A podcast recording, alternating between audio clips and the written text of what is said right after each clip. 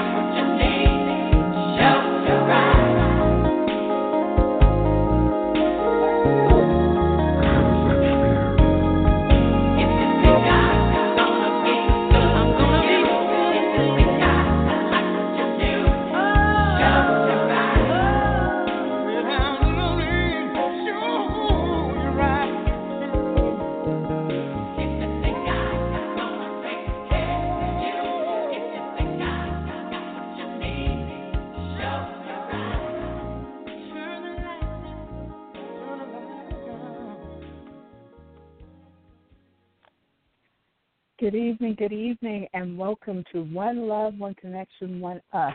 And tonight we are going to talk about are your relationships passing you by? My name is Reverend Arlene Kahet, and with me tonight is my co host and business partner, Reverend Harvey L. Bailey. Hey, Now- Arlene, how are you? I'm excellent. How are you doing, Harvey? I'm pretty good now. You know, usually I would have cut the song after just a, you know, a little bit, but I was feeling so sexy. I just wanted to hear the whole thing. all right, all right. You know, go ahead and get your groove thing on.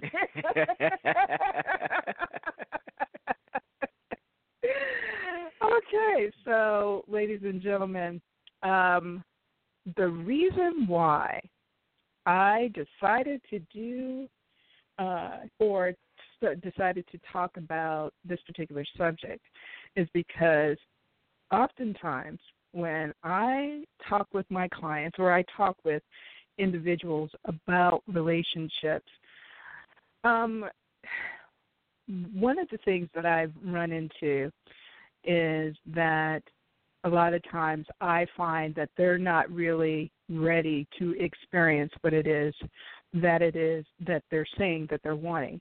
If even if they and sometimes a lot of times they don't really even have a clear picture. Oftentimes when they're asking me, you know, so when is my love, you know, my love mate going to come to me? And the, oftentimes the message that comes through is that you know they're not ready um yeah that they're not ready and so and so because they're not ready there are some hoops or things that they need to do in order to get them play, get themselves into that state of readiness. So and oftentimes you know well why isn't he coming down? And and the answer is is that from where they are in term from where they are right at that moment they are not they're not they're not ready that the person that they would attract would more than likely be the type of person that they had attracted before.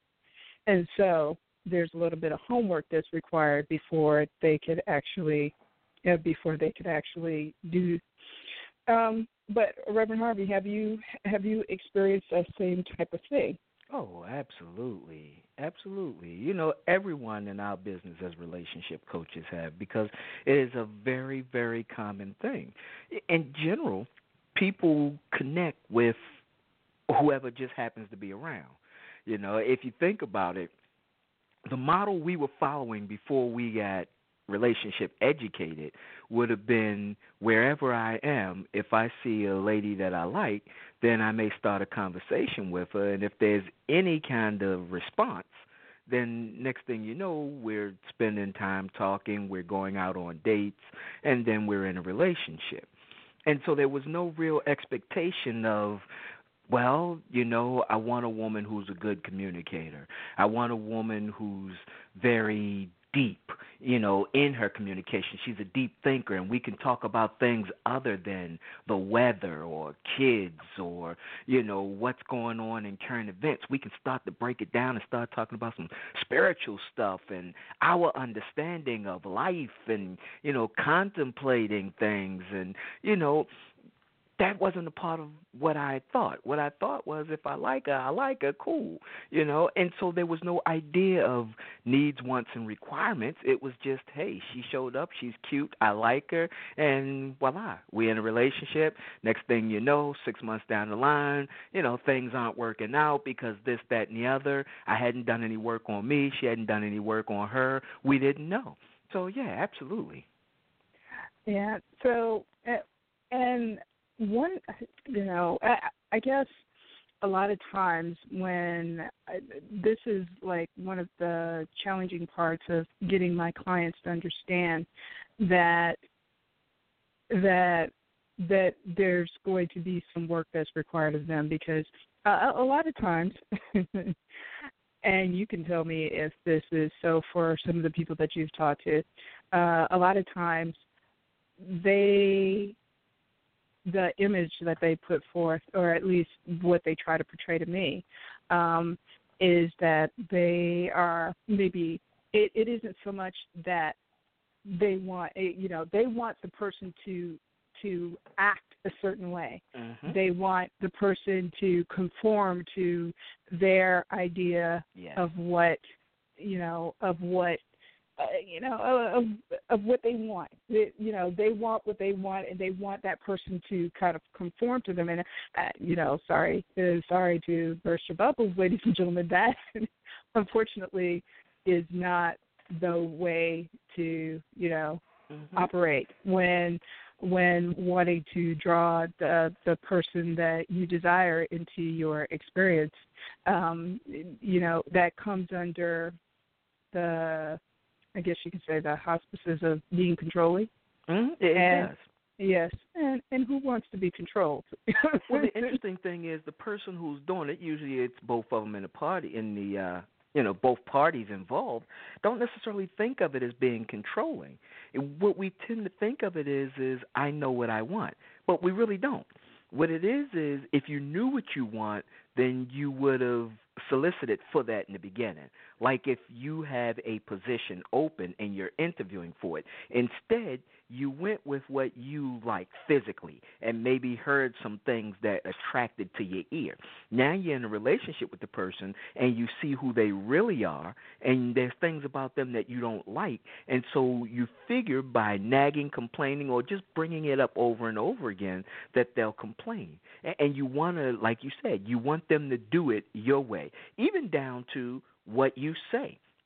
You know, it's as if, hey, look, here's the script. You're supposed to say what's here. Don't go off script. You know, and, and so it, it becomes a power struggle in a relationship. It, even when it's not trying to be a power struggle, because some relationships, you know, both parties think the more the other person loves me, the bigger my upper hand is. You know, it's better to not be the person who's the most in love because then you stand the less chance of getting hurt. And so that power struggle is always to maintain the relationship without falling deep into the relationship so that you're not the one who ends up getting hurt, which is crazy. Because the truth be told, you're not in a real relationship. You're with someone, but you're not in a relationship. You're not really even with them. They're just a part of your life. But until you truly give up all that you are and risk getting hurt, you're not really in a relationship. Very, very true. And and oftentimes, um, I, I, the, and I guess this is sort of the to when um, a person is like this because it, it's almost as if they are not being self-aware. They're not really giving themselves um, giving themselves the opportunity to take a look at themselves um, at you know, well, what is it? Well, what is it that I need to improve? What is it that I need to do? Uh, and uh, oftentimes, I think that uh, a lot of the people who are wanting a relationship, especially when they come to me, and they they have you know they ask me that particular question. Oftentimes, my now the question is because I've done this a number of times, and when I'm talking to clients, well, you know, are you making the relationship a priority? You know, you say that you want this, but you know, are your actions actually following, you know, following that up?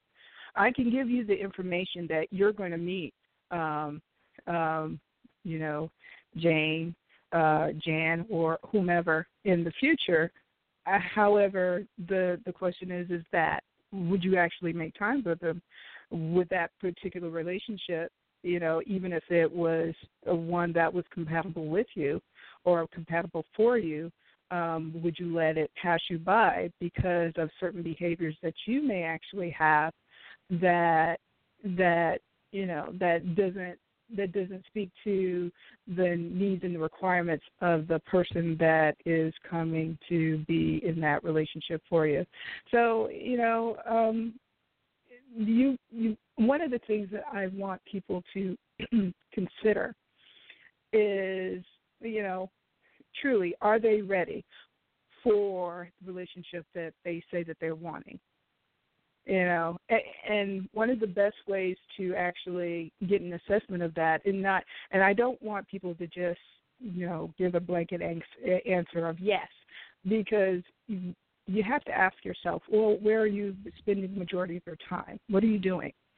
You know, is uh, are you are you spending time working, you know, on yourself, or are you working on your business? Um, do you you know you are wanting or and why is it that you're wanting this other person to be a part of your experience? Um, are they be for that for that opportunity to have a communion or a relationship with them where you're actually relating? Not and not just have that person be physically present or are you really you know wanting or desiring uh, a true partnership, a true relationship where you can accept that person for who they are and they can accept you for who you are and and that be okay and that be cool with what you know you can be cool with one another. Um you know what reverend harvey are some of the other questions that people should ask themselves when they are you know it, when they're considering at least having a relationship if they're not actually in one right at the moment well, Arlene, there's a couple things that I think they should do. Initially, I think it would be a good idea to sit down and, you know, write out the answers to these questions. What do mm-hmm. I think about myself? Do I deserve to be loved? Can I provide all the love I need? Do I need someone to love me, or do I want someone to love me? What would change if someone else loved me? What do I have to give to someone else? What do I want from someone else? You see, these questions start to make you really think. Believe it or not, a lot of people have problems with loving themselves. Now, everybody will tell you, no, I don't. But if you hear people you know, if you could hear the self talk that they do to themselves, you'd be like, oh my God, wow. And here's something interesting that I just recently really realized. You know, I've heard it before, but it really came face to face and realized the self talk that you have with yourself is the same talk that you have with other people. You know?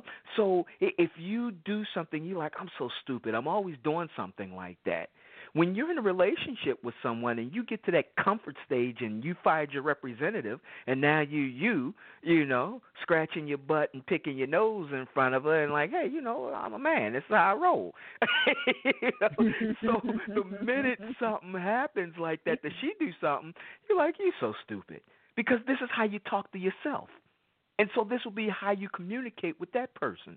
So if we go back to one of the questions, you know, how do I feel about myself? Do I love myself? Because you really, really, really got to love yourself. And, and if you really think that you love yourself, then try this. Spend six hours in one day paying attention to your thoughts and listening to how many times you have a negative thought. Listen to it. How many times do you have a negative thought? You know, and that'll tell you if you love yourself. Now, a lot of people say just because I have a negative thought don't mean I don't love myself. Well, what do you do after that negative thought? What is your rebound from it? You know, if you have a bad thought, do you follow it with another bad thought and a series of bad thoughts?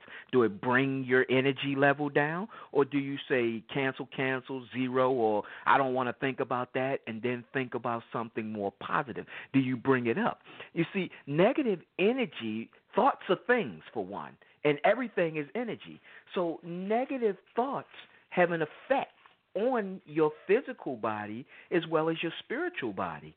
So when you say, What do my thoughts have to do with loving myself? It's the same thing that smoking, drugs, or cigarettes have to do with it. The same thing that drinking alcohol has to do with it. When you love yourself, would you or would you just out and out poison someone you love?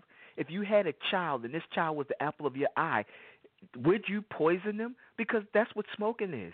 drugs and cigarettes. It's poison. That's what alcohol is. It's poison. It's killing that person slowly. Same thing with your negative thoughts. It's killing you slowly. If we look at big pharma making all this money, you know, and we talk about Obamacare and the health issues in America, but what's behind the health issues in America? Look how people eat, like slobs. You know, people don't care what they put in their body.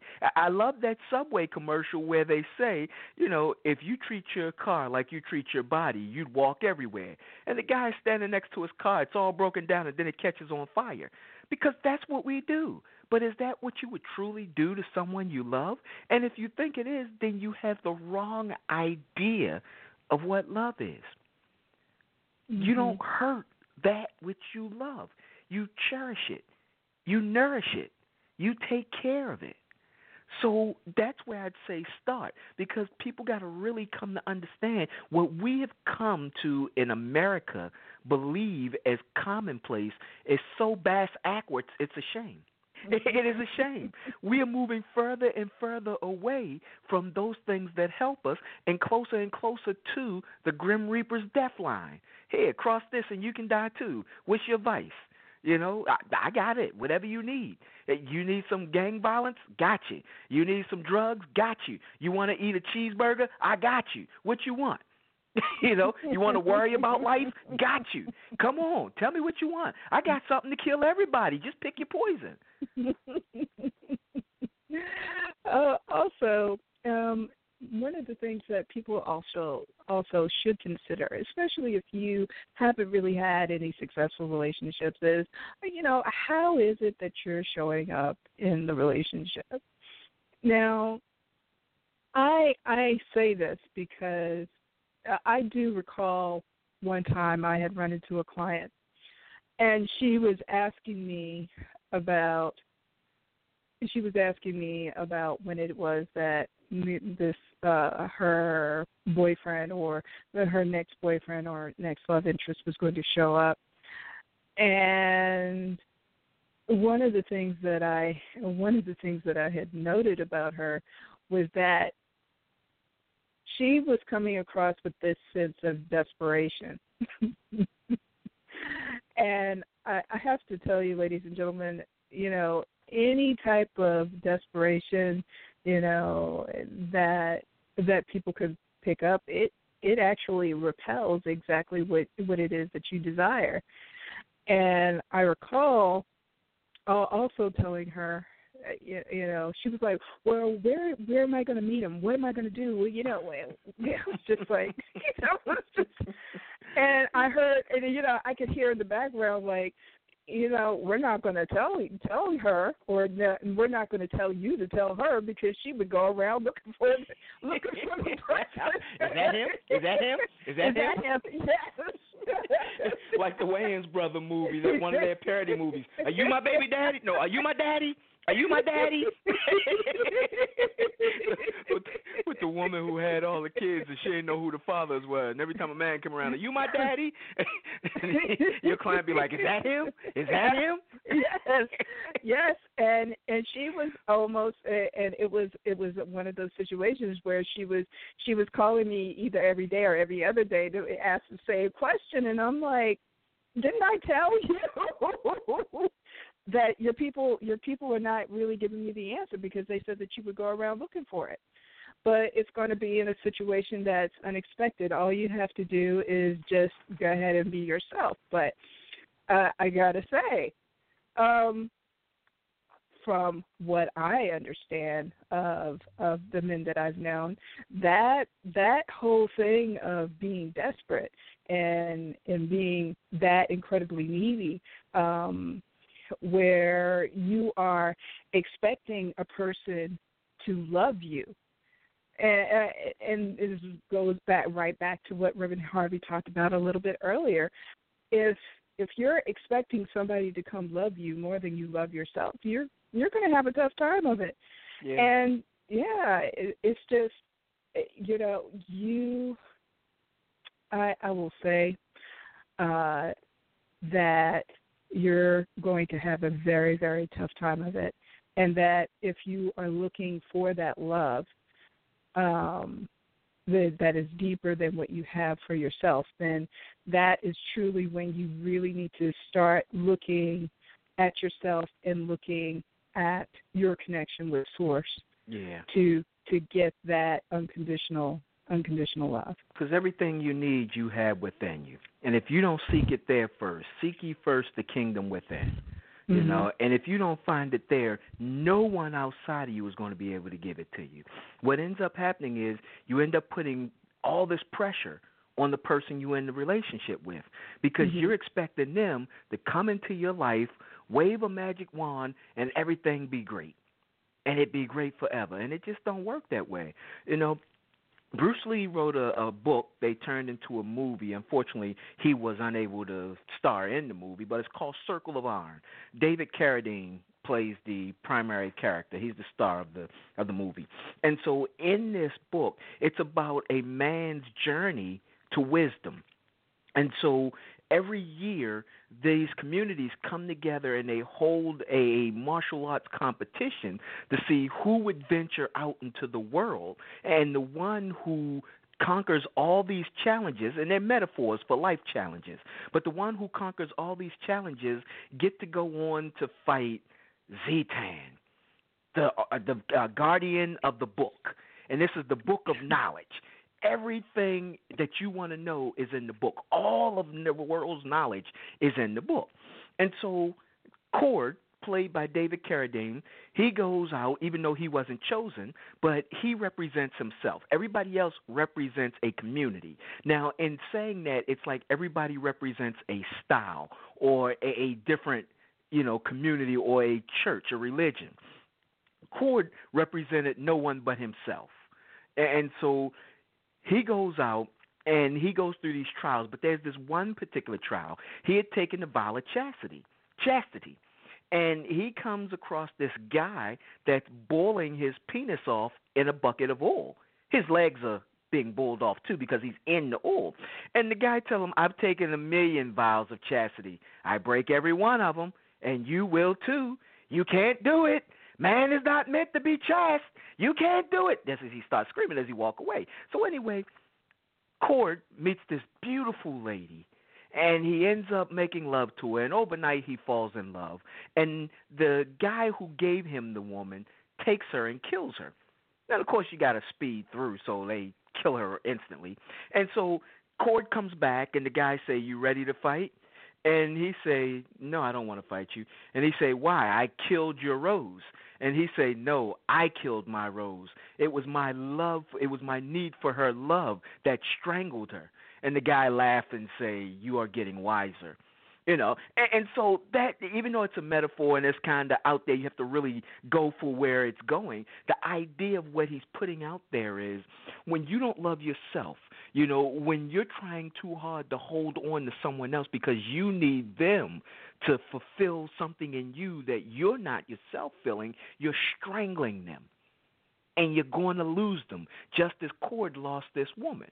You know, and in the end, Cord found out what Arlene and I say all the time. He got to meet Zetan, and he opened up the book of knowledge, and the book had nothing but mirrors. And he started laughing because he realized the book of knowledge, everything you want to know in the universe is in this book. And it's just page and page and page of mirrors. Everything you want to know is within you. There's no need seeking anything outside. What you want, you have to work on inside and attract it from that way. Conversations with God, and I'm going to end right here. In Conversations with God, God tells Neil, you can't have anything you want. You can only have that which you are or is willing to become.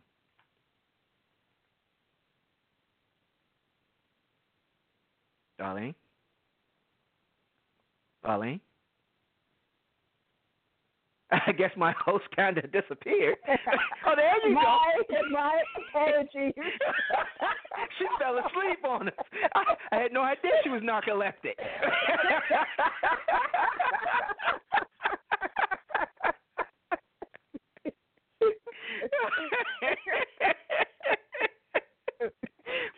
Welcome back, Arlene. okay. So it, you know, uh, well said, well said. Um, and and everybody, I was coughing my coughing myself out, so eh, I didn't want to cough in everybody's ear.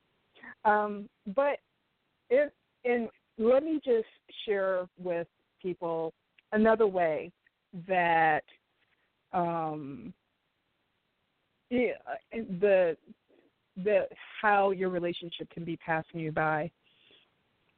So, say for instance you've been in uh, a relationship or several relationships, and maybe like you've had three or four, you know, girlfriends or boyfriends uh, since your last one, and and you're so you have felt so used and so scarred by those relationships that you know the next one you've gone ahead and put up your criteria of what it is that you're looking for so that you don't experience what you uh you've had before.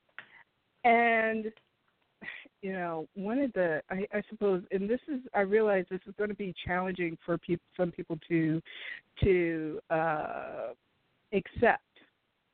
However one of the things that you really need to take a look at so that you don't bring your old issues into your new relationship because all you're going to do is keep repeating the pattern especially if you see a pattern and one of the questions that you should ask yourself is that am I does it seem like all of the people are acting the same way? Every single last one of them. And and if the answer is yes, then you need to take a sort of a self inventory or a self assessment. Now, if you're wondering why, well, the reason why is you you are the one variable amongst all of those different people who showed up the same way that you have you have actually gone ahead and created a you know you're creating that for yourself. So uh, you need to start asking yourself well why is it what is it about these individuals that i'm attracted to because if they're if the people seem to be the same it's not that that's actually not true. The people are not the same they're different people they just have these same characteristics. So and you, since you're the one one factor in there that is the same the one constant in there then you need to start taking a look at well why is it that i'm attracted to this person? Is there something is there something that you are looking to heal from in, in those experiences because this is this is one of those universal laws that unless you actually get to a place where you have actually healed from it, it will keep showing up again and again and again. So, what is it that you need to learn from that particular relationship? Is there, you know, are you showing up or are you being too needy in that relationship? Or, you know, or are you feeling a need to, is the person that's showing up, is, are they too controlling? Whatever that issue is that, you know, all of those different people that you've been involved with are, are seeming to be the same, then you need to start taking a talk, taking an inventory at yourself because what you're going to do is you're just going to bring the same old self into the new relationship and keep repeating the pattern. Um, in, in actuality, when when I was younger, I had learned that particular lesson that if the people who showed up seemed to behave the same way, in, in any type of relationship, it doesn't just have to be a romantic one, that I needed to take a look at myself. Now, I think I learned that lesson at about 13 or 14 years old um, when I first get got into New Thought teaching or you know the study of metaphysics.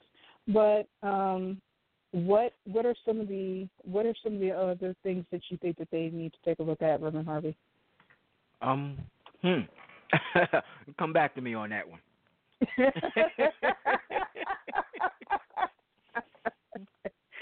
okay, so you know what is especially if you're in that place of your you know if you're ready to break uh break a pattern if you should, you know, one of the clear indications that that there's something that needs to be taken a look at, unless it's something that you actually desire.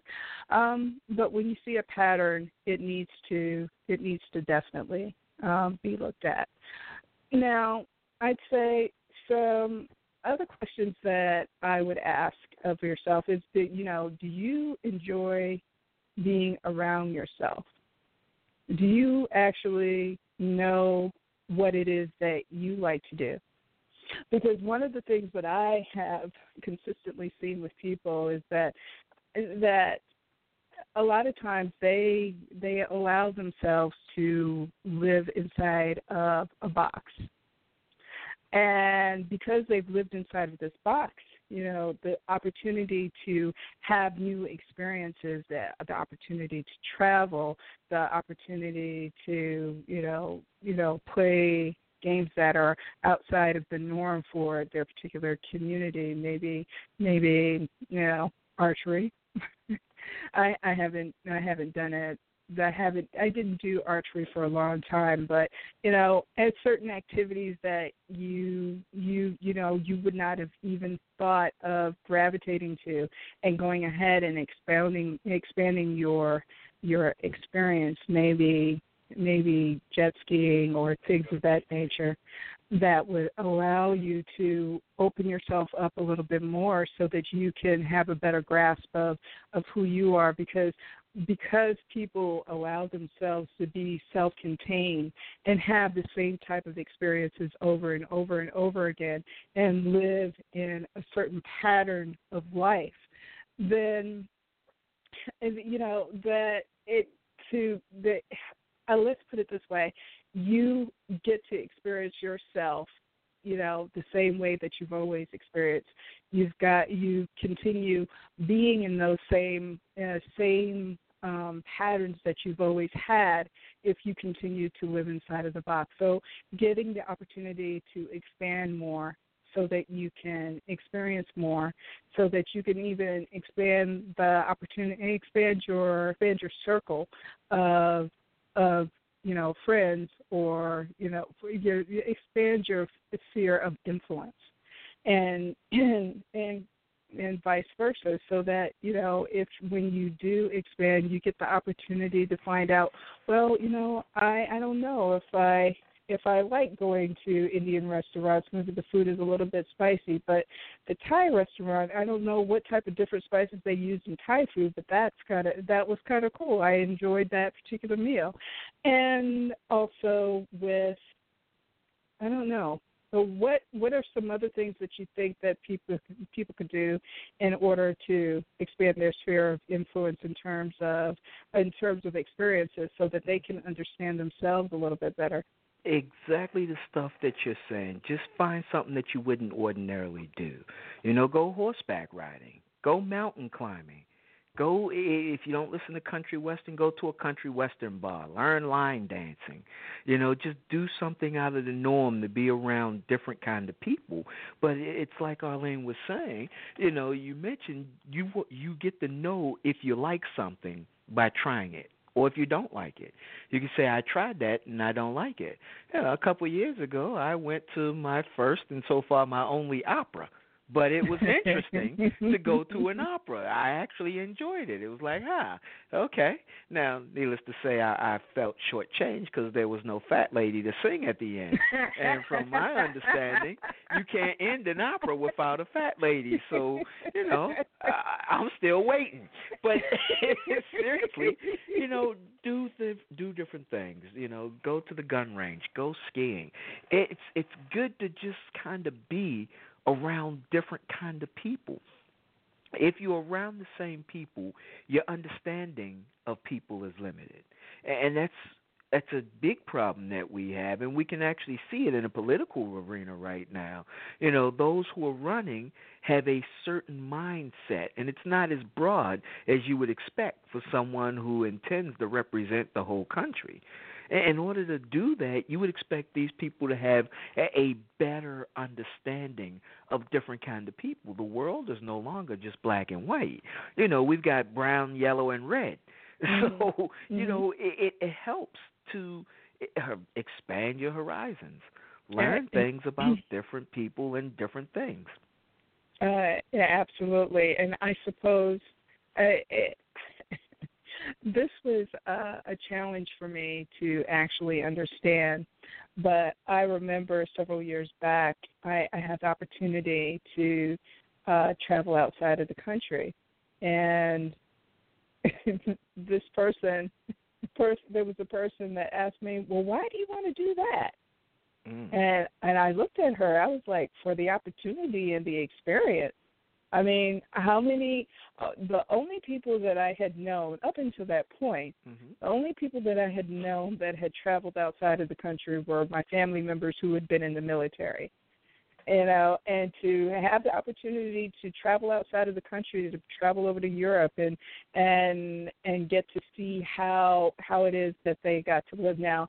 Uh, mind you, I, I had a little bit of my American pocket there because I was traveling with a.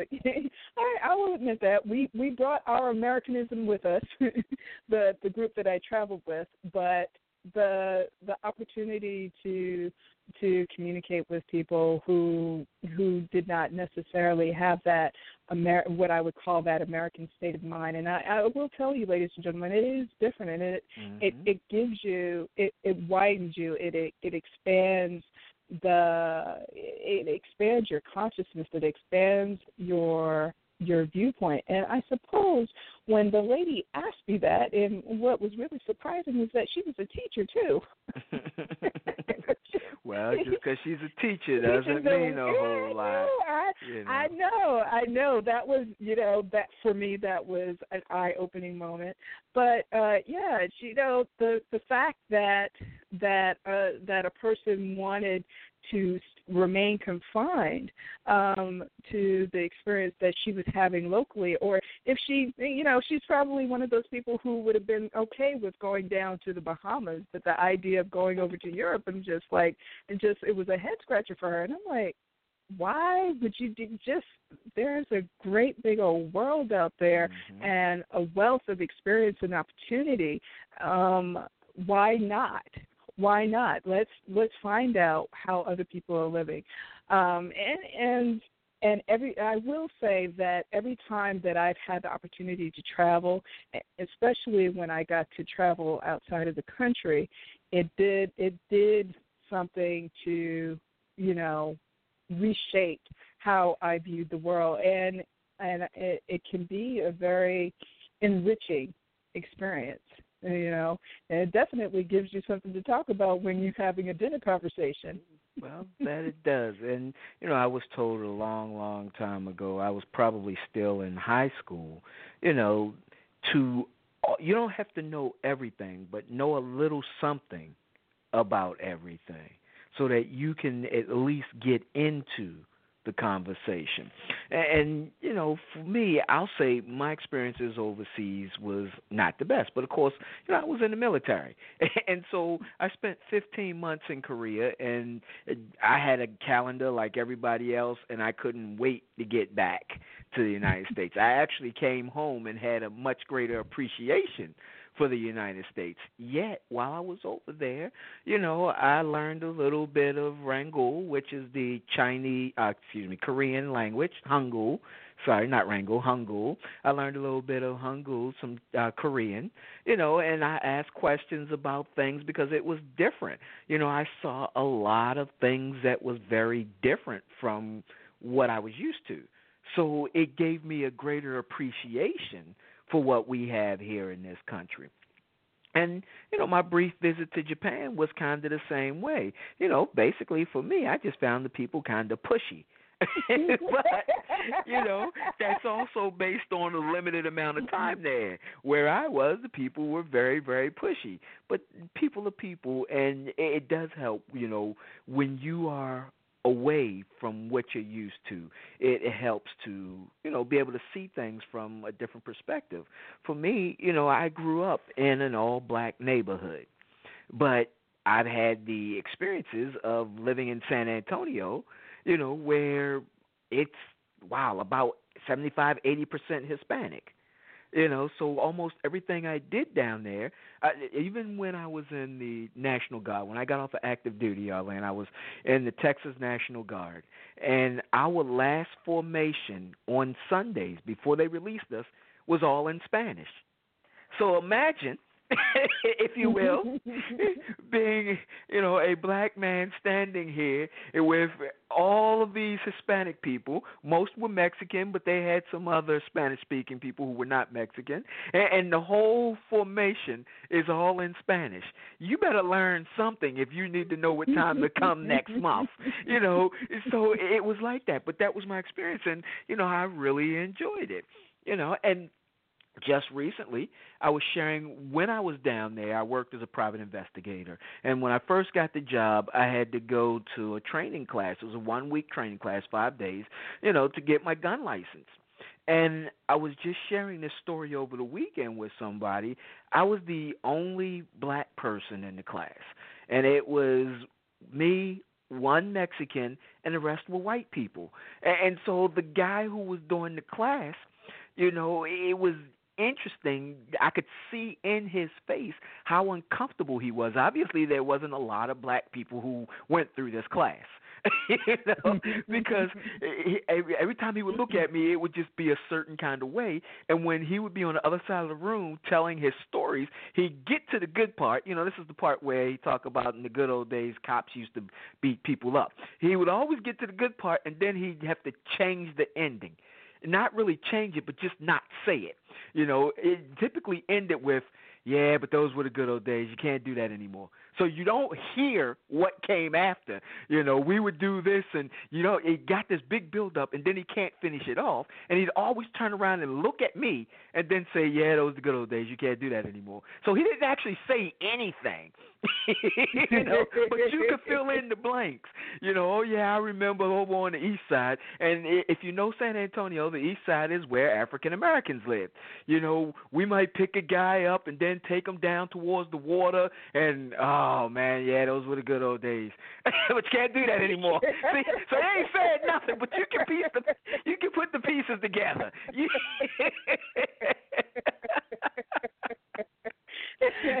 and so I've had that experience. You know, I've had the experience of being, you know, the only black person around a group of white people, the only black person around, you know, a group of Hispanic people, um, even around a group of Asians. So it, it is interesting because it's different. You know, there's a whole different way that they carry themselves, different expectations, different things that you hear, and in some cases you'll be amazed how, you know, they accept you in a way that you would not expect. You know, when I was in San Antonio and primarily around Hispanics, it was, you know, it was like I was one of them. There was never, ever, ever any kind of problems. You know, it, it was always just really cool. You know, there was invites to people's houses, and it was just, you know, like that. So yeah, you know, it does help you grow it does help you grow. And anything that you can do to help you grow is a beautiful thing that you can do. And the more you can grow, the more you can look at yourself differently. You know, we look at ourselves basically how we were taught at ourselves. You know, so the way our parents and our siblings looked at us, the way our community looked at us. If you were the nerdy kid or they thought you were the nerdy kid and they treated you that way, then that's what you became. You know, if you were the cool kid, then that's what you became.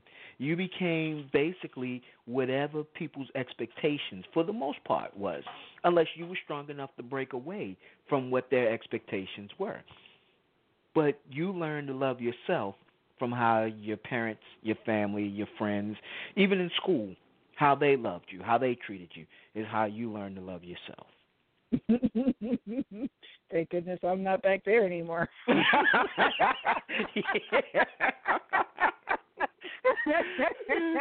and thank goodness you learned how to take control of your life because a lot of people really don't. You'd be surprised how many people, you know, and, and we're talking people in 30s and 40s and even older, still hold on to the mindset. And it's like, well, this is how I was raised. Okay, so what? you know? Mm-hmm. At what point do you become the responsible adult and say, Mom and Dad did not know everything? The way they raised me is not necessarily the way I want to live. At some point, you take over and you have to decide who you're going to be. You can no longer be defined by what your family or your friends or what the past thought of you. You don't have to. Mhm. Mhm. Yes.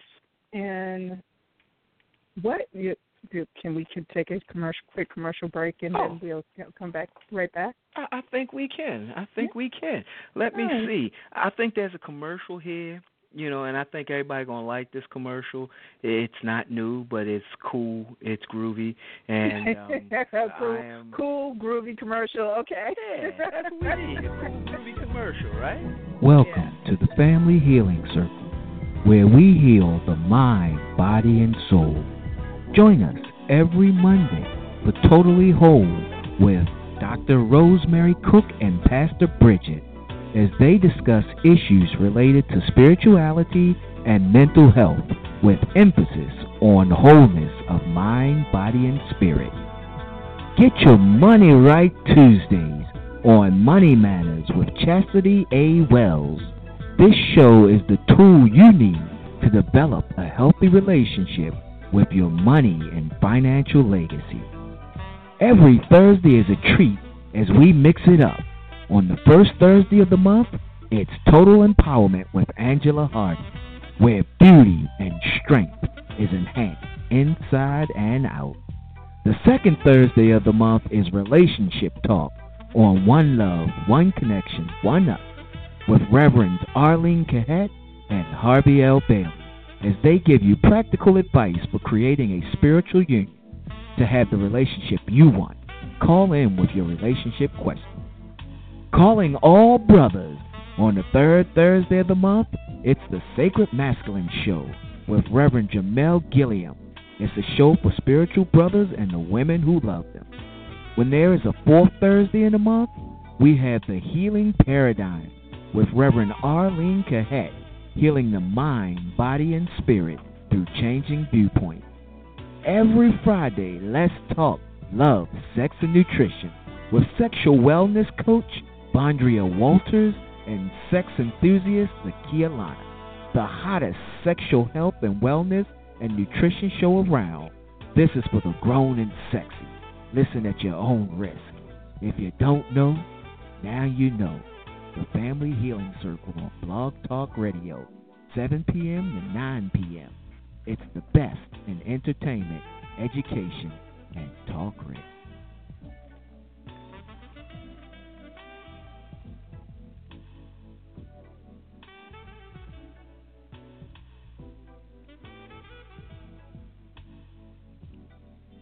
All right, and we're back. So here is one thought that has come to me. Um, and this and that would cause a person to allow their relationship opportunity to to pass them by. One of the things that I think that people need to understand and learn is that they the way that you are expecting it to happen, you know, the way that you're expecting the relationship to come, the way you are expecting, you know, the person to look, the things that you're expecting them to say. Maybe you may not be married to what it is that they're going to say, but those other things about how it's going to, how the relationship is supposed to show up, um, may, you may want to, you may want to discard, uh, discard that um, especially if if the things that you're desiring um, are a little bit on the I guess you could say physical side in terms of how the person is going to look, uh, how the person is uh, going to, uh, you know, maybe the maybe the type of education that they're going to have, things of that nature. Because it, one of the things that I've I've noticed is that you know the way you're expecting it to show up may not be the way that you, way that it shows up. I can recall this one time, and I was watching a clip uh, from the Steve Harvey show, and there were these women who were looking to be involved with women men that were quote unquote ballers. and Steve Harvey set them up with these, you know, with these guys that, you know, on the surface look very ordinary. Like one guy, he had a he had um he they had it had it where he appeared like he was balding, and they put some type of you know some type of false teeth in his mouth, you know to to alter up his look. And then the other guy, they made him appear older, and you know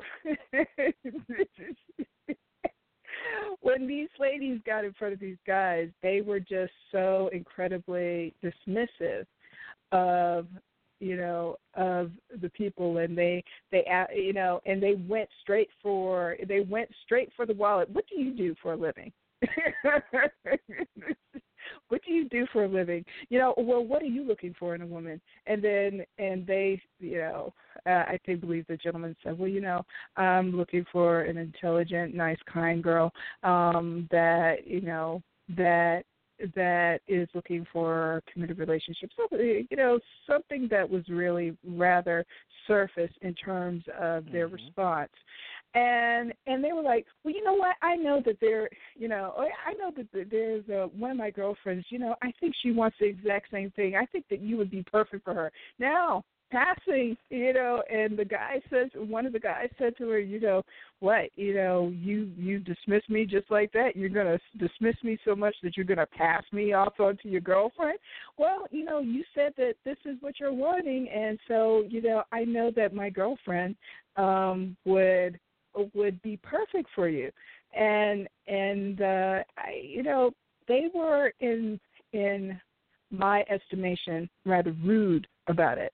You know if it, it would have been it would have been different if they had just simply said you know you know i think that you might be a really nice guy and i appreciate the opportunity and the time to spend with you but they didn't really get the opportunity to even look under the hood really um and, and it's because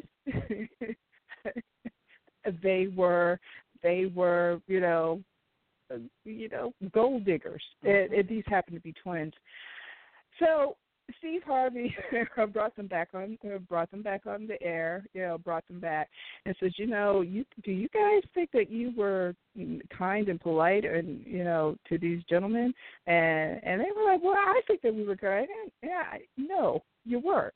You know, in, fact, I, I'm just put off. Yeah, I was put off just watching watching the two of you, you know, engage with these gentlemen, and then he what he did was he was like, uh, I'm going to bring you know bring these guys out uh, that you went out on a date with. Turns out one of them was uh like uh you know I think an ex footballer or he played some type of ball game and he he he had turned his money into um he had you know opened up his business and it was doing rel- relatively well. And the other guy he was uh, just as successful. They took off the fake hair and the the makeup and the things of that nature. And it turned out that these were exactly the type of men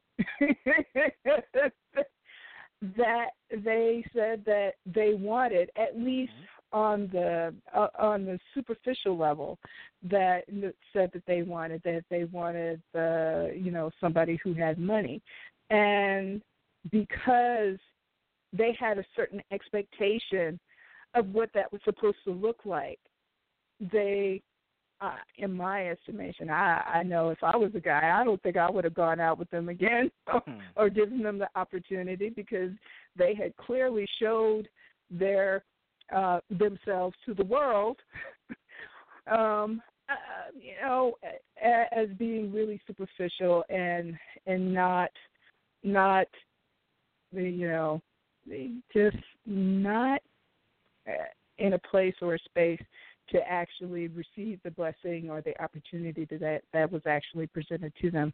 Um and and not know. I and again ladies and gentlemen Uh, you know this is perhaps an exaggerated example but i i want people to be more open to the idea that the person that shows up for you may not necessarily be your physical type, but they may be able to meet all of those other things that you that you desire that that are really really important to you. And that is the reason why it is so important to get clear on what your requirements are and what your needs are and understanding yourself more and expanding your experience and your horizons in terms of of getting to know you and also getting to love yourself uh very you know love yourself more because here's the thing.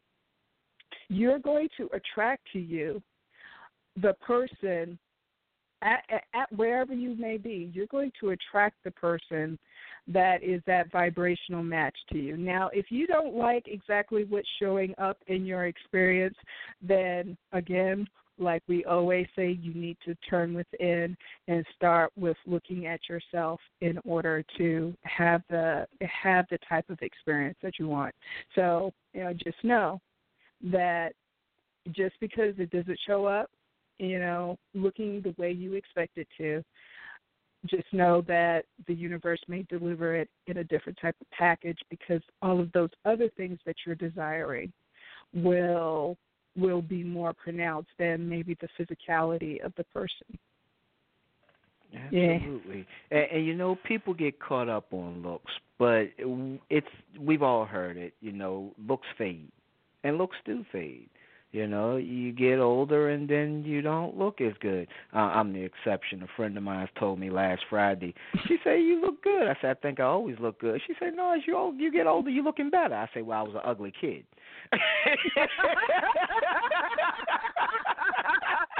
well, look at there. You turned into the swan. Look at you. Look at you. Yeah. Isn't that the way it works? You know, if you start off ugly, then you got to get better looking as you get older. And if you start off looking good, then you're going to get worse looking as you get older.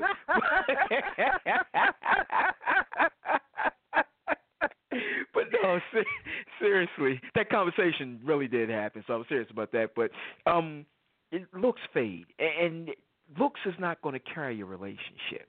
It's just not because the person may look all shiny and beautiful, you know, she may have all of this, that, tat out, you know, but then she may be the worst person you've ever met. You know, her hygiene may be atrocious. Maybe her attitude is straight up beyond ghetto. You know, maybe she's just lazy. It could be a lot of different things. In a relationship, yeah, it's okay. It's nice. Well, I put it that way. It's nice to have someone who is easy on your eyes. What's more important is the spiritual connection that you have with that person, because the physical is the physical, and how long you expect that to last? Maybe two, three years, maybe ten, if you're lucky. By that time, they didn't got on your nerves so bad, you really contemplating on getting a hit person to take them out. you know, or maybe just going out for lunch and never coming back or something like that. It, so forget the physical. What do you have in common? How do they challenge you in a way that you like? You know, because it's one thing to be challenged and feel like you're in a competition in your relationship, but it's another way to feel challenged and that challenge make you feel uplifted. You know, they make you think. They make you a better you you know, and you are a good team together. That's what it's really about. Being with someone who makes you a better you and being a good team with that person. You know, being able to really bond with that person. Being able to say, hey, you know, what's the question that women ask men? If I gain 50 pounds, would you still love me? You know, it, be honest with yourself, but when you are in this state that I'm talking about, it's like, yeah, it's more of you to love.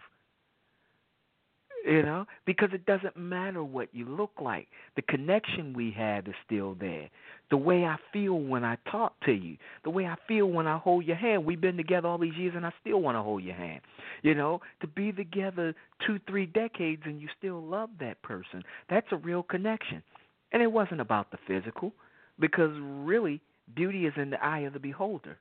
When you really find a connection, you're going to see beauty regardless. And I just want to go back over the weekend, I went to see clients of mine, and they've been together. Oh my God, for forever. for forever. they have grown children in their 30, late 30s and 40s. Well, uh, 40. And so late 30s and 40. And they were married before the kids came around. So we know that they've been married longer than four decades. And they still love each other. And they still do things together and just to see them together it's just interesting because you know you can see that they're going to be together forever and they talk about it and they plan it you know four some four plus decades into it and they're still talking about it. Who does that? You know seven years into a relationship people eyeballing somebody else or they thinking about an escape plan. How about forty plus years?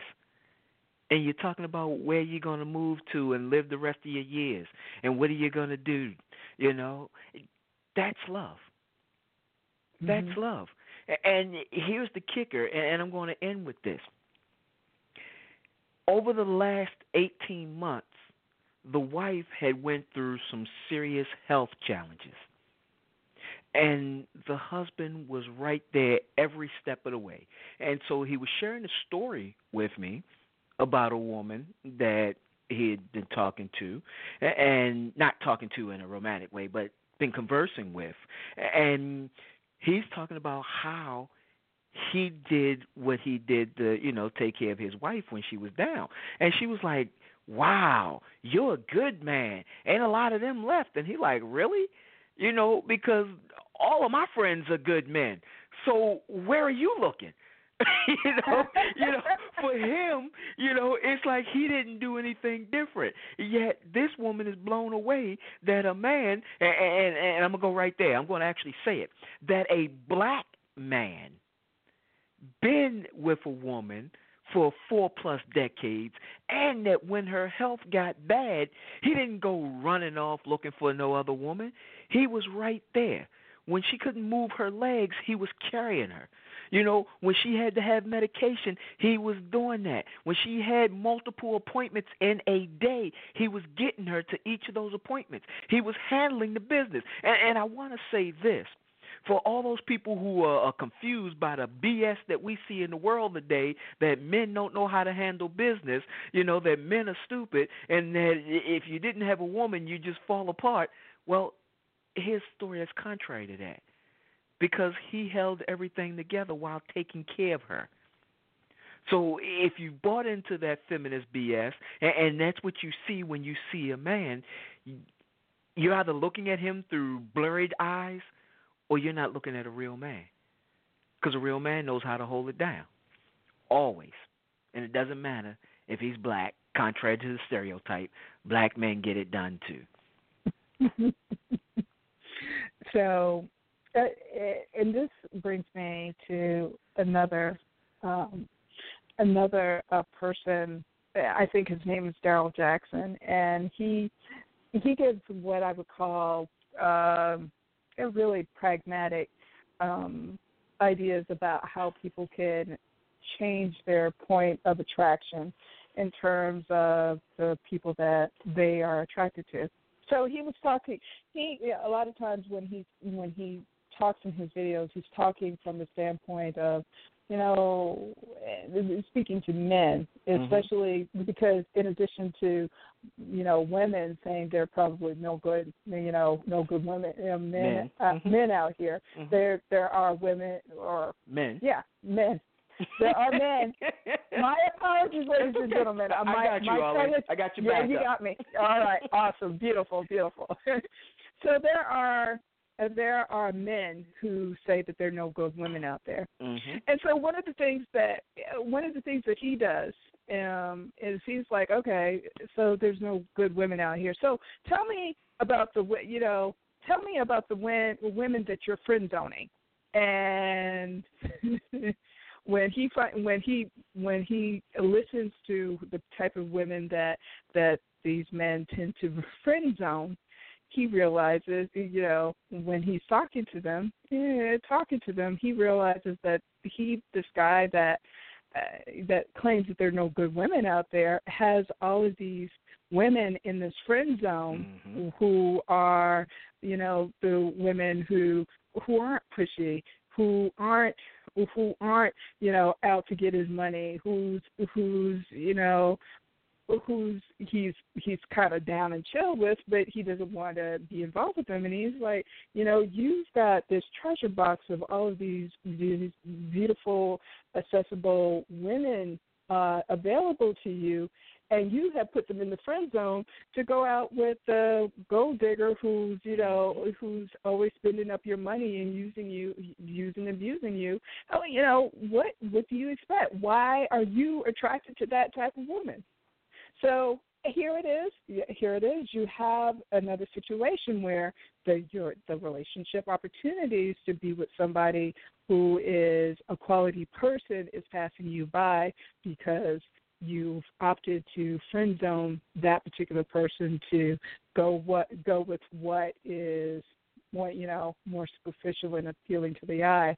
And again you know if if you're one of those people then know it, and the, let's just say the repetition is probably going to get on your nerves but you're going to have to you're just going to have to go ahead and look back at yourself like okay, so why is it that I'm attracted to these women who are gold diggers?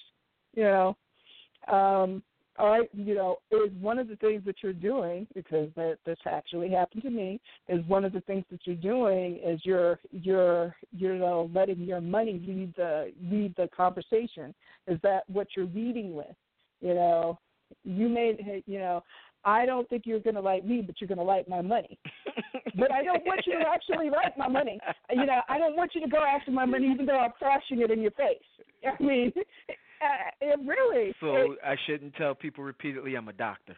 no, you shouldn't tell people that I mean repeatedly that you're a doctor. I shouldn't show you my ID. no, you shouldn't. you know where I'm going with this. Yes.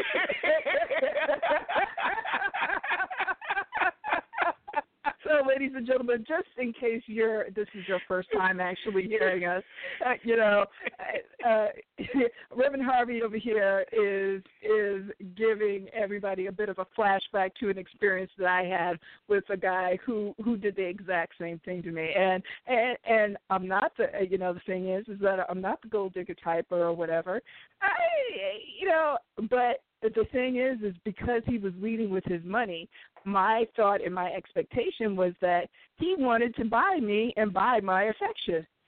And and he wanted to control me with the money. That was that from my perspective that was how he was showing up.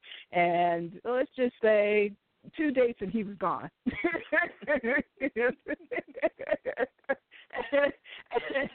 and and my expectation really was that we weren't going to after the first day i didn't expect to hear from him because i kind of flat out told him like you know dude if you're preoccupied and concerned with people coming after your you know coming after you for your money you may not want to actually lead with that as a part of the conversation because you're you're asking to be taken advantage of. I mean, you're literally asking, you know, here's my money, but I don't want you to. Yeah, I really don't want you to go after it.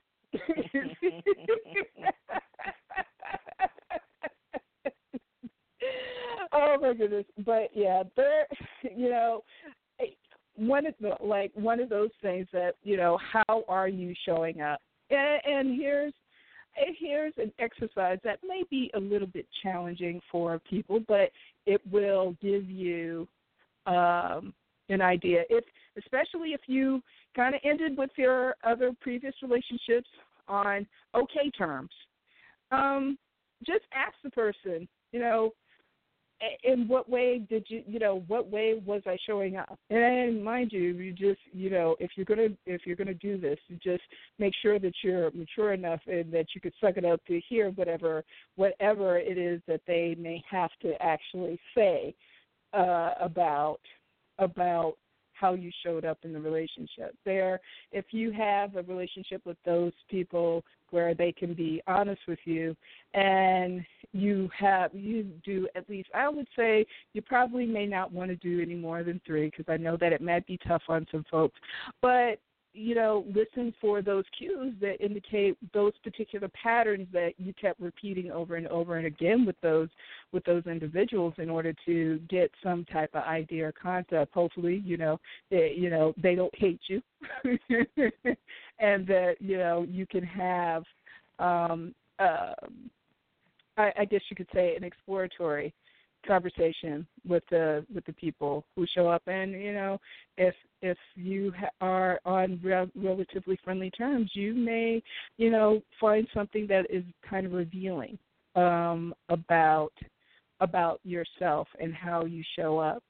Um because a lot of times i i know that it, this has been a challenge for a challenge for me because i'm just being i'm just being myself but when I would ask people, well, how is it that you know, how is it that I'm showing up, uh, showing up here? Um, it, it's hard for me to see it because I'm just being myself um, and being authentic about you know who and where I am at at the moment.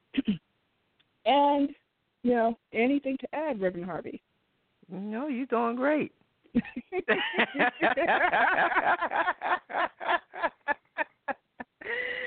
yes.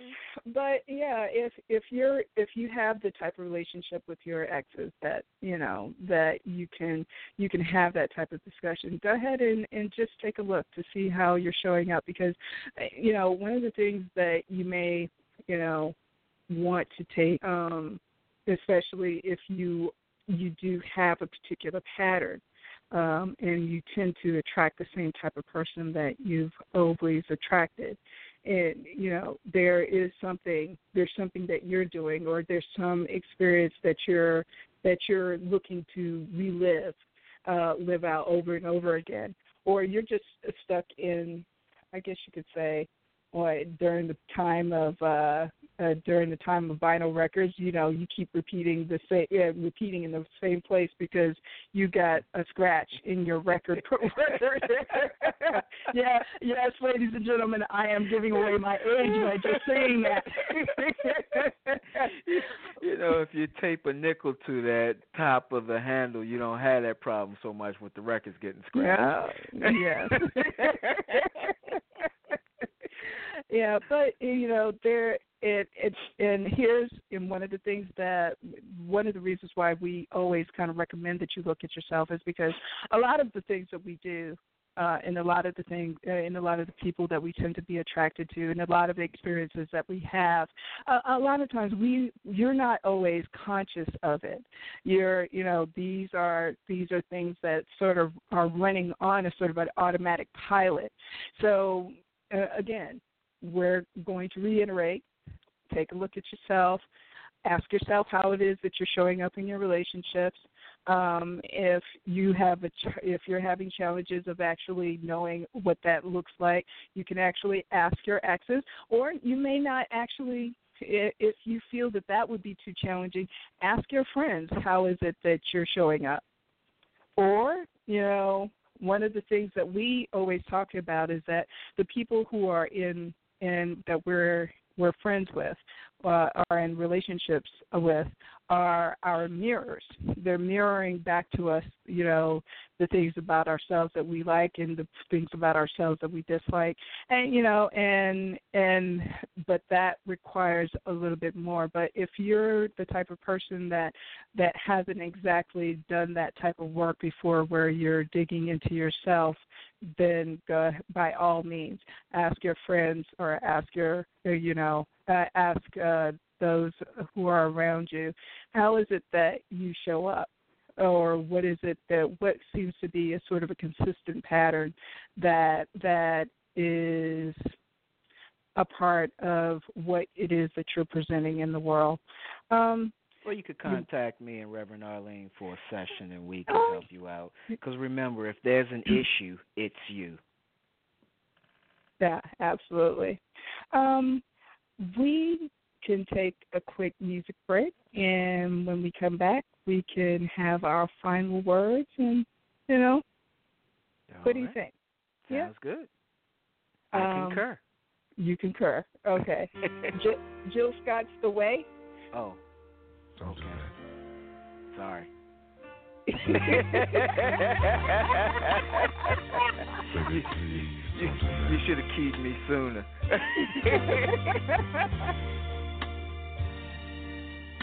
What are you crying for? Is it because you're sad or, or mad or nothing's gonna go wrong?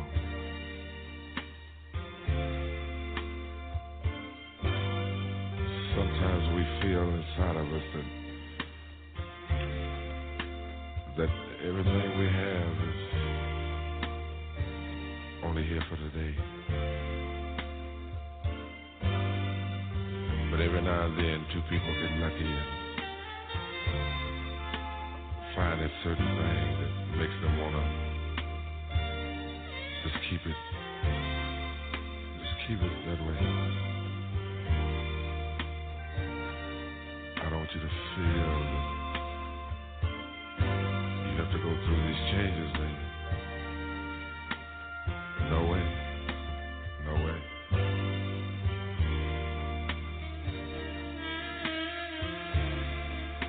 Know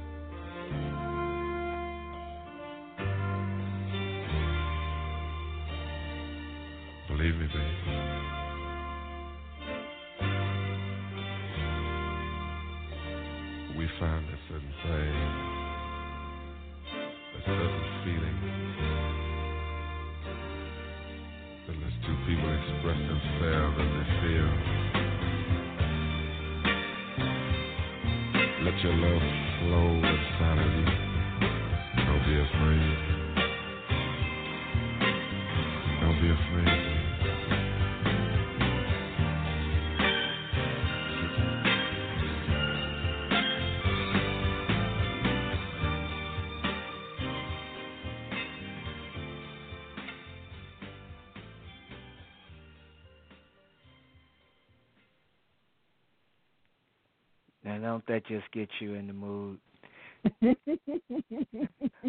yes. Oh, man, I'm gonna put a message out there. Anyone who wants to, we're gonna open the lines up. So if anyone want to get in on the conversation before we close out the night, just go ahead and press one on your phone, and we'll be glad to open up your line and share the conversation with you. All right, Arlene, you were going to say that. so, ladies and gentlemen, know, if you are where you, I, I will say that you're really wanting a relationship, to understand that the first relationship begins with yourself um, and begins with your connection with the source of creation. That when you begin to begin to get in that place of loving yourself um, unconditionally and appreciating, you know, yourself and and enjoy being with yourself, then others are going to be attracted to you, not only just in you know in your personal relationships, but as friendships as well, because what begins to happen is the place that you've been at, where you were not quite experiencing that, you may end up experiencing people who begin to fall away from you so that it can make room for the new energy that you bring in. And you will have less of those opportunities for your relationships to pass you by. And just know that you know it is about how it is you know you're going to want to know how it is that you're showing up you're going to want to know you know um it, you know also be mindful of the fact that the relationship that you're truly desiring that that true friendship that that love connection that you're truly desiring may not the way you expect it to look um and it may not happen the way you're expecting it to happen.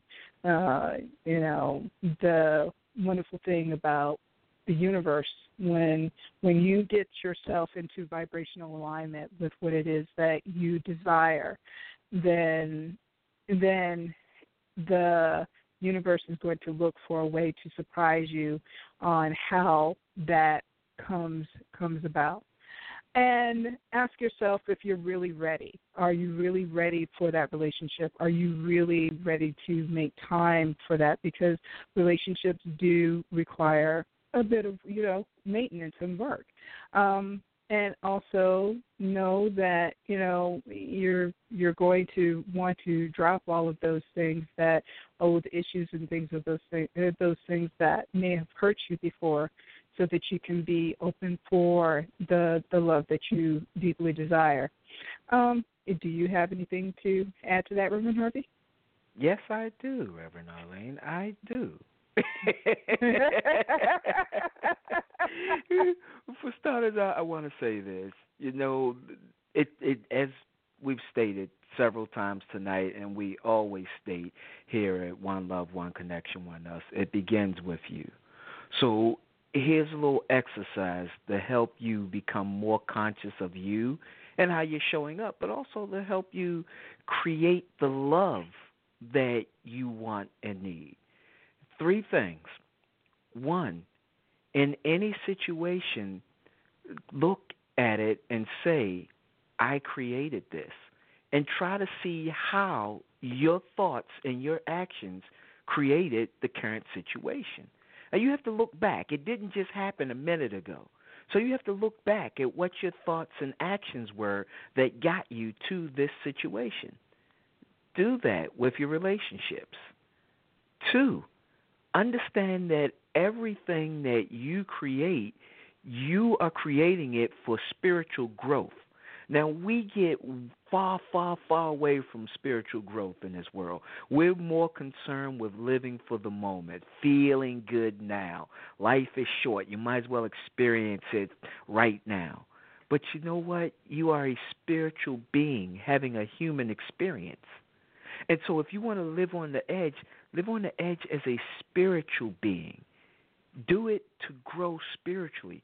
Do it to learn how to trust yourself, to learn how to trust in the power, the source.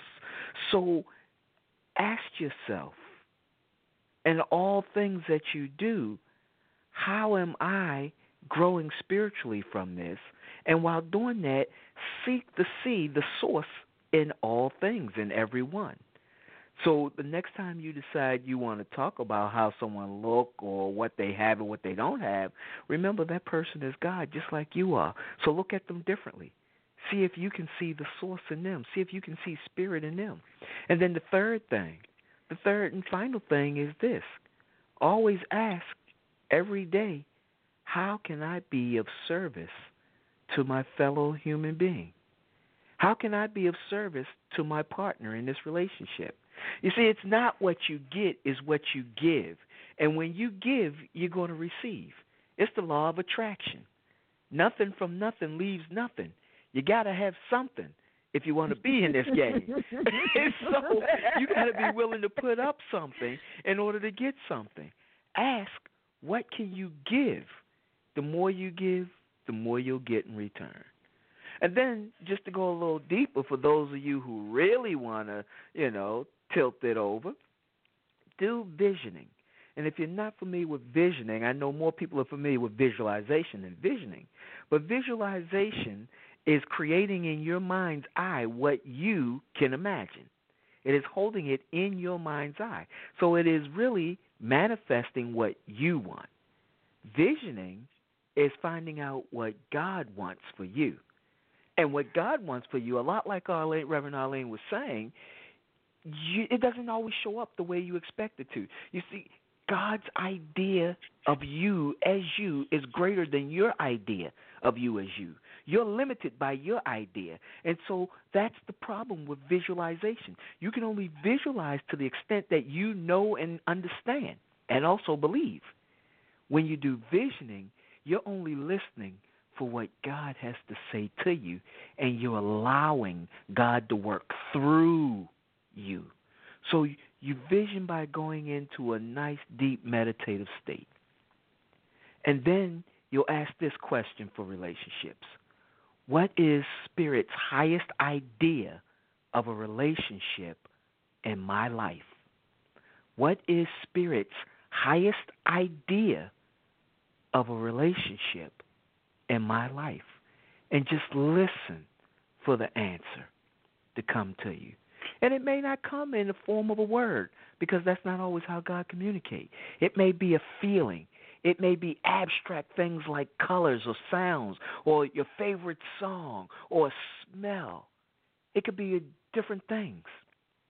But listen and don't try to block anything. Don't try to analyze it. Let it be whatever it's going to be and write it down. Next question envisioning what must I become to achieve Spirit's vision of love for my life?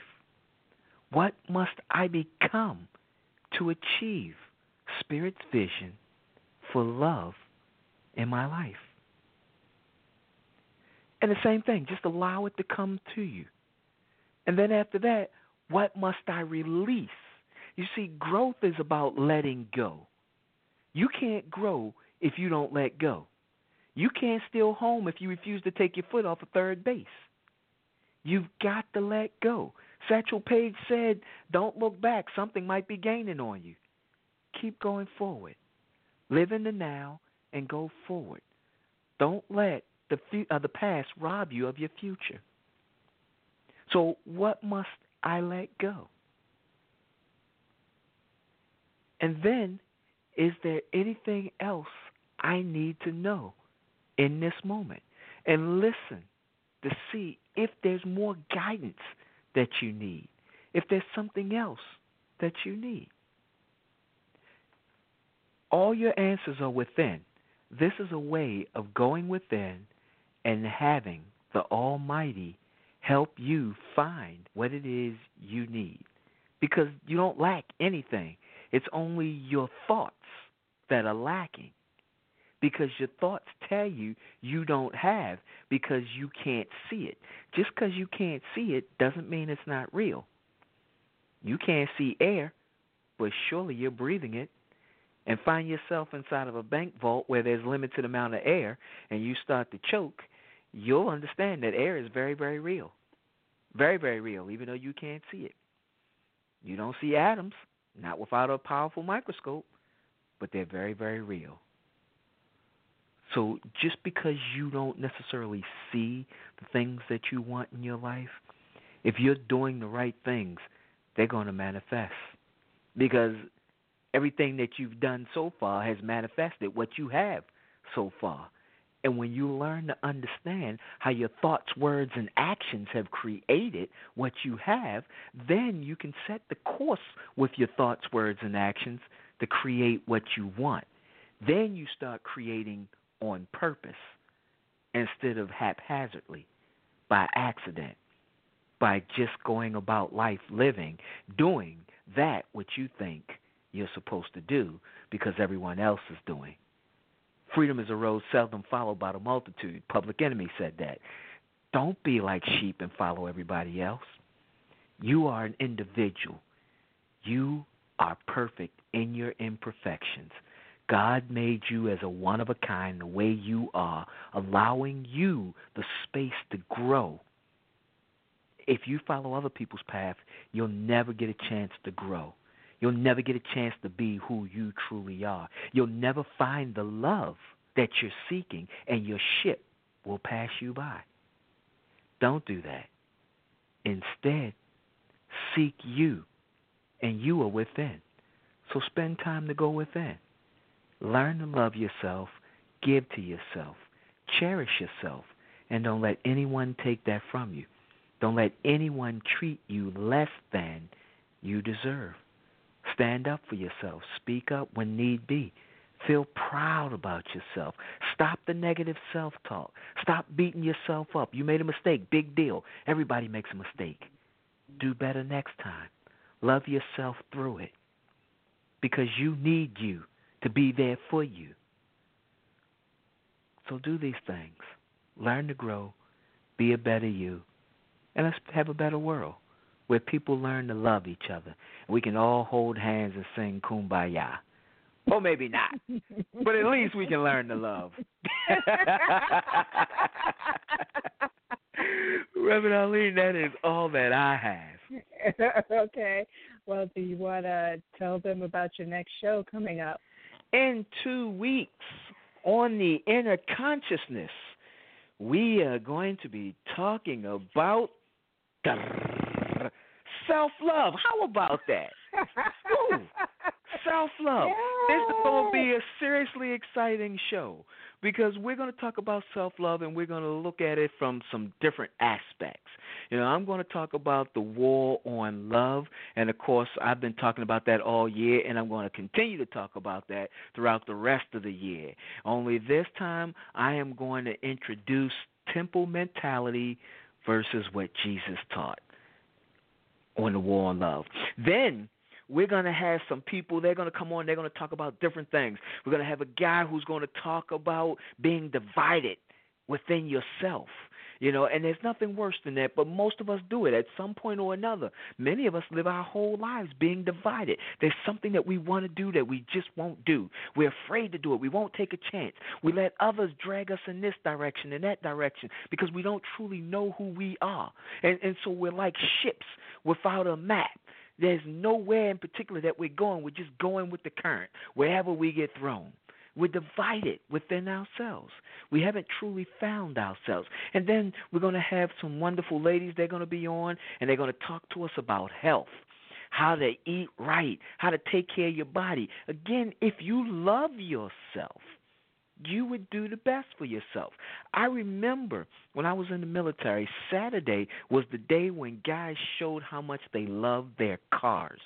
Not only did they put thousands of dollars into their cars, putting these crazy rims on it, you know, making it look all kind of wild, putting this music in it that you can hear 13 blocks away. You can be off post, and they're on post at the gate, and you hear boom, boom, boom, boom, and and it's like, okay, you're gonna be deaf by the time you get to 30, but it's okay. it's all right. Right now, you think you're cool, you know.